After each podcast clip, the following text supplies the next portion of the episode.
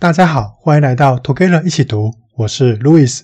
今天要跟大家一起读的是《原则：工作和生活》其中的第二部分——生活的原则。在前三集跟 Stacy 一起读了达利欧的成长经历，还有创立桥水基金的过程后，应该都跟我一样很佩服达利欧吧？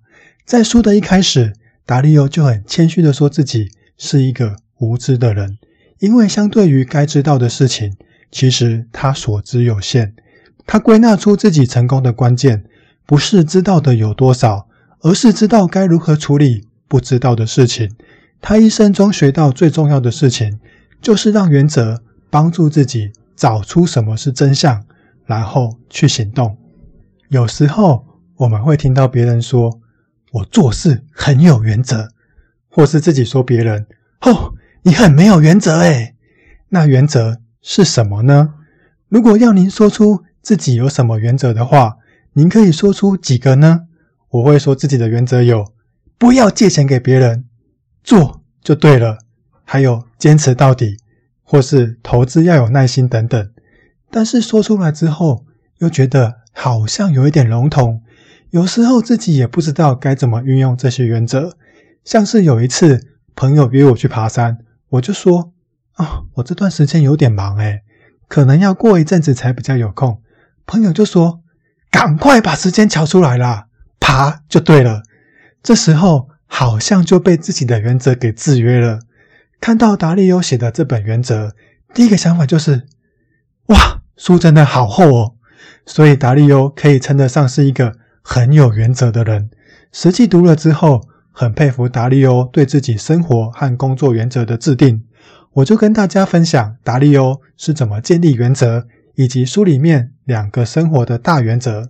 所有人每天都要面对许多各式各样不同的问题，没有原则的话，我们就要一一去思考要怎么对这些事情做出反应。如果我们可以先整理可能会遇到的问题，并且先想好要怎么处理，这就是原则，可以让我们更快、更好地做出决策。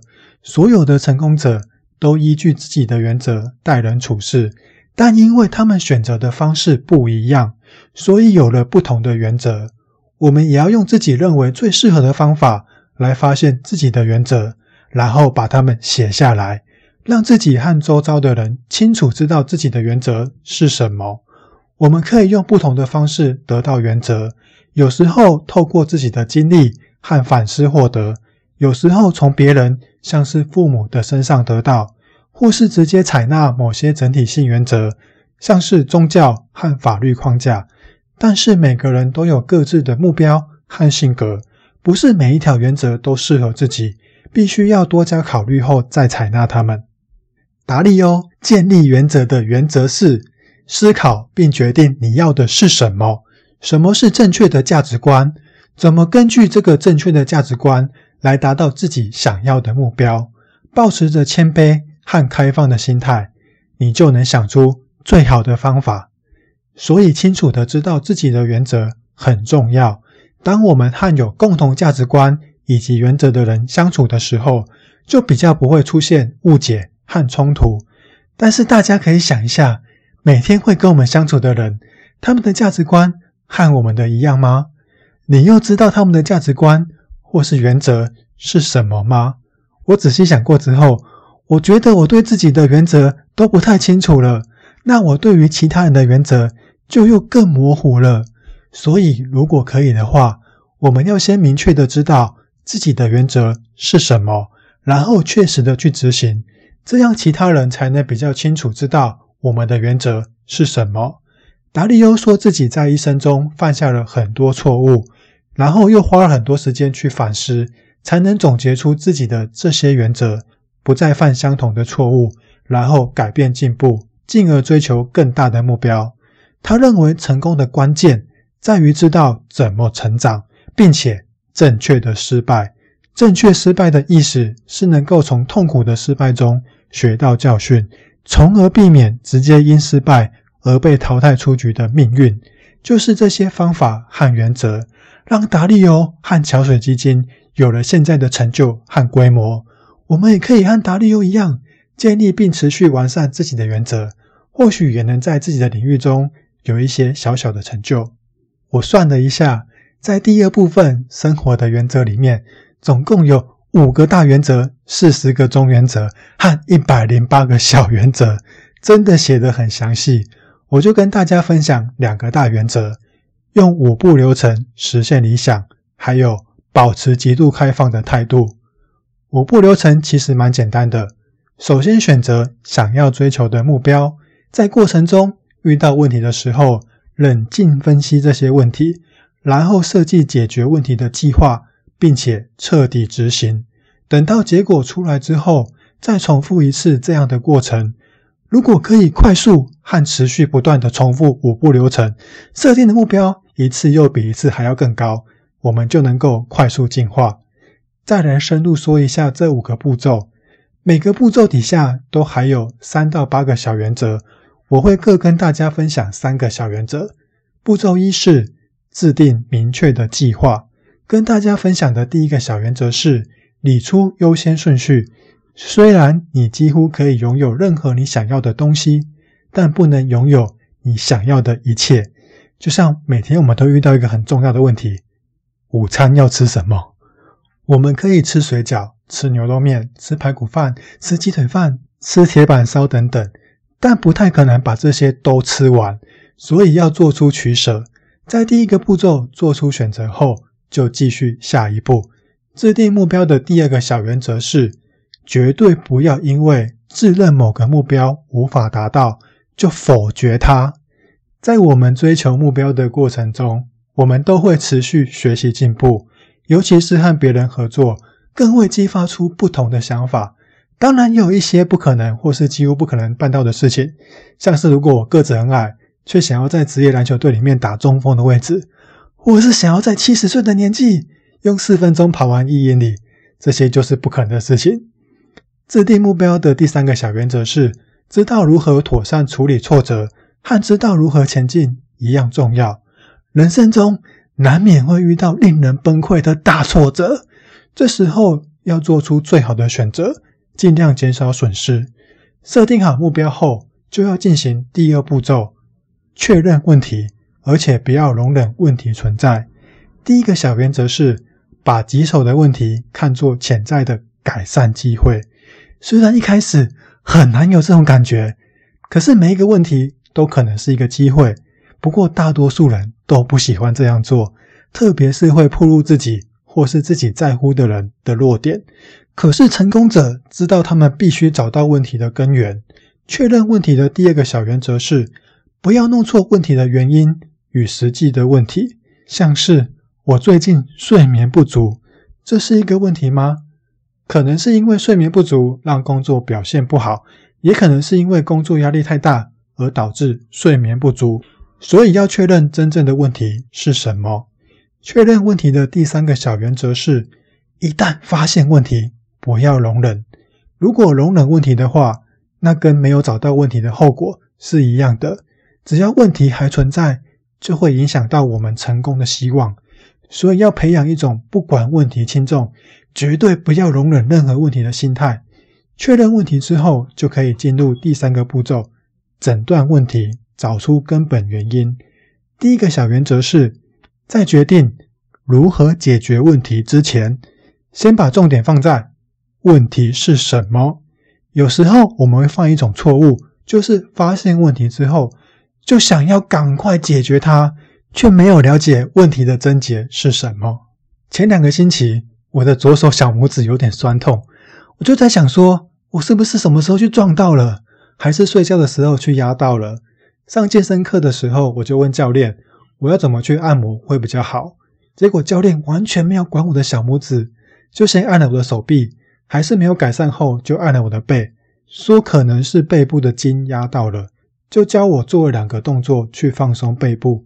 做完之后，小拇指就比较不酸痛了，真是太神奇了。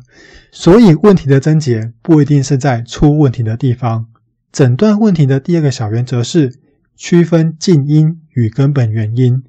近因是导致问题的行动，所以它是一个动词，像是我错过了火车，因为。我没有查火车时刻表，那根本原因就比较深入，它会用形容词来描述会比较多，像是我没有查火车时刻表，因为我很健忘。只有去治本，才能真正的解决问题。诊断问题的第三个小原则是，要了解别人和自己的人格特质，才能知道你对他们可以有什么期待。能够发挥潜力的人，都愿意客观看待自己和别人，并且了解遭遇阻碍的根本原因。第四个步骤是设计一个方案。第一个小原则是，把你的问题想象成一台机器产生的一系列结果。我们来练习从比较高的层次去思考，由上往下看你的机器，思考要怎么样改造这部机器，才能产生更好的结果。设计方案的第二个小原则是，把你的方案想象成一个电影剧本。你可以想象谁在什么时间做了什么事，先去粗略的勾勒它。再细化到具体的任务以及时间，像是我们可以先想一下要做的事情，可能是要去雇佣优秀的人才，再慢慢补充到我们要在未来两个星期选择一家好的人才招聘顾问公司来帮忙物色优秀人才，直到这个方案可以顺畅运作为止。设计方案的第三个小原则是，设计一个好的方案不需要花很多的时间，不要急着去执行方案。一个方案可以在短短的几个小时内勾勒出来，然后在几天或是几周去完成它。有了方案，才能决定将来必须做什么，才能有效达成目标。最后第五个步骤是彻底执行。第一个小原则是，计划做得再好，不去执行，终究一事无成。就像有些人一直在说自己的梦想是什么，却完全没有去做任何跟梦想有关的事情一样。他的梦想是永远不会达到的。彻底执行的第二个小原则是，良好工作习惯的价值被严重低估。成功执行方案的人都有待办清单，做出合理的安排，并且确认每一项都依序完成。我最近在一个跑步社团里面看到有人发问：我要怎么样让我的成绩变得更好？有人就开出一个菜单，说：你只要照这个菜单去坚持做，一年后。你一定会进步，哇，这好像真的蛮有道理的。那彻底执行的第三个小原则是建立明确的指标，确保你依照方案进行。在理想的情况下，要有一个人来客观评估你的进度。如果没有达成你的目标，那就是另外一个需要诊断和解决的问题了。很多有创意的成功人士，他们并不擅长执行，他们的成功是因为他们和十分可靠的执行者。建立关系，这五个步骤我们必须一次只做一个，按顺序去进行。像是在设定目标的时候，就不要去考虑怎么达成它；在诊断问题的时候，不要去思考怎么解决它。认真执行每个步骤，下一个步骤所需要的讯息就会出现，来帮助您把下一个步骤给做好。最后，达利欧说：“光靠我们自己。”肯定没有办法做好所有的步骤，因为每一个步骤都需要不同类型的思维能力。我们可以试着自己做几次五步流程之后，检查自己通常在哪方面出了问题，再去寻求别人的协助，让自己在五步流程做得更好。第二个要跟大家分享的大原则是，保持极度开放的态度。在这章一开始，达利欧就说，这大概是整本书。最重要的一章了，因为这章说明如何克服大多数人在实现理想的道路上会遇到的两大障碍。这两个障碍分别是自我意识和自己的盲点，它们让我们难以客观看待真实的自己与现实，无法好好借助他人的力量来帮助自己做出最好的决定。它们存在是因为我们大脑的运作方式，所以几乎每个人都遇到。如果我们能够理解大脑怎么去运作的，就能知道怎么调整行为，来让自己更快乐，做事更有效率，跟别人的互动更加如鱼得水。自我意识是潜意识的防御机制，让我们很难接受自己的错误和弱点。这个机制来自于大脑的杏仁核，当我们被批评的时候，就很容易引发情绪反应。高层次的意识来自大脑的前额叶皮质区，让我们感知到自己在做决策、逻辑的应用和推理。当有人提议要您解释自己的想法，您会有什么反应呢？通常我们会感觉被攻击，然后就生气了。记得之前有一次，我跟主管报告，我去拜访了这个客户很多次，而且帮他做了很多规划和提案，想让主管知道我在工作上的付出。结果主管就问我：“那为什么客户还不签约？”我心里第一个反应就是：“哈哈，我刚刚跟你说那么多，那你有在听吗？”我会觉得主管没有肯定我工作上的表现，就会有点生气和沮丧。但再仔细想想，也呼应到刚刚说的五步流程，我应该是有什么问题没有发现到，被主管注意到了。这就是一次低层次的我性能核和高层次的我。前额叶皮质区交流的过程，除了自我意识作怪以外，我们的盲点，也就是思考方式，它也阻止我们正确的理解事物。就像一个色盲的人，不知道辨别颜色是什么感觉。有些人会看到事情的全貌，却遗漏小细节；有些人注意到小细节，却疏忽大局。这就是思考的盲点。更困难的是，大多数人不喜欢面对自己。或是别人的盲点，如果直接指出别人的盲点，得到的反应通常像是指出对方的生理缺点一样。自我意识和自己的盲点这两个障碍，会让我们和别人意见分歧的时候，因为都坚持相信自己是对的，然后就不欢而散，也会发生在解决问题的状况。就像刚刚主管试着在帮我找出问题的时候，我第一个反应就是先抗拒。达利欧说，有三个方式可以克服这两个障碍。第一个是训练大脑以反直觉的方式运作，像是有创意的人可以透过纪律和练习变得有条理。第二个方式是使用补偿机制，像是用电脑程式来提醒我们。第三个方式是截长补短，我们可以和不同类型的人合作来改善我们的盲点。和别人合作就要有极度开放的态度。让我们脱离低层次自己的掌控，确保高层次自己看到并考虑所有好的选择，做出最佳决策。态度要极度开放，至少要做到以下三点：第一点，不要坚信自己是正确的，这样会看不到更好的选择；第二点，设身处地去思考对方的观点，才能正确评估；第三点，要记住，我们是在寻找。最好的答案，而不是我们自己想出来的最好答案。所以别人想到的，我们也可以拿来用哦。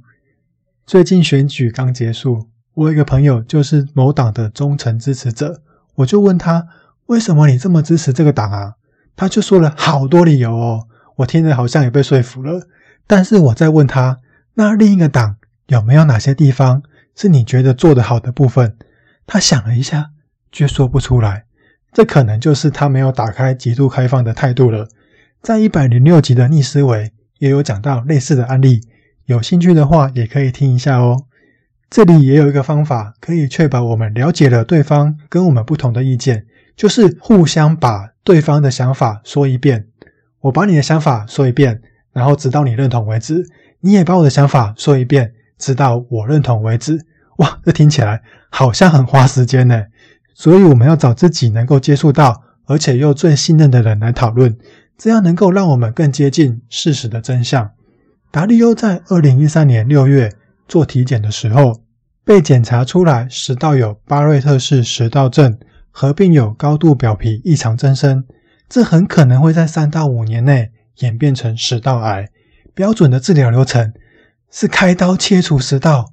但达利欧的状况有点特殊，他不适合做外科手术，医生建议他观察和等待。于是达利欧找了其他这领域的专家见面。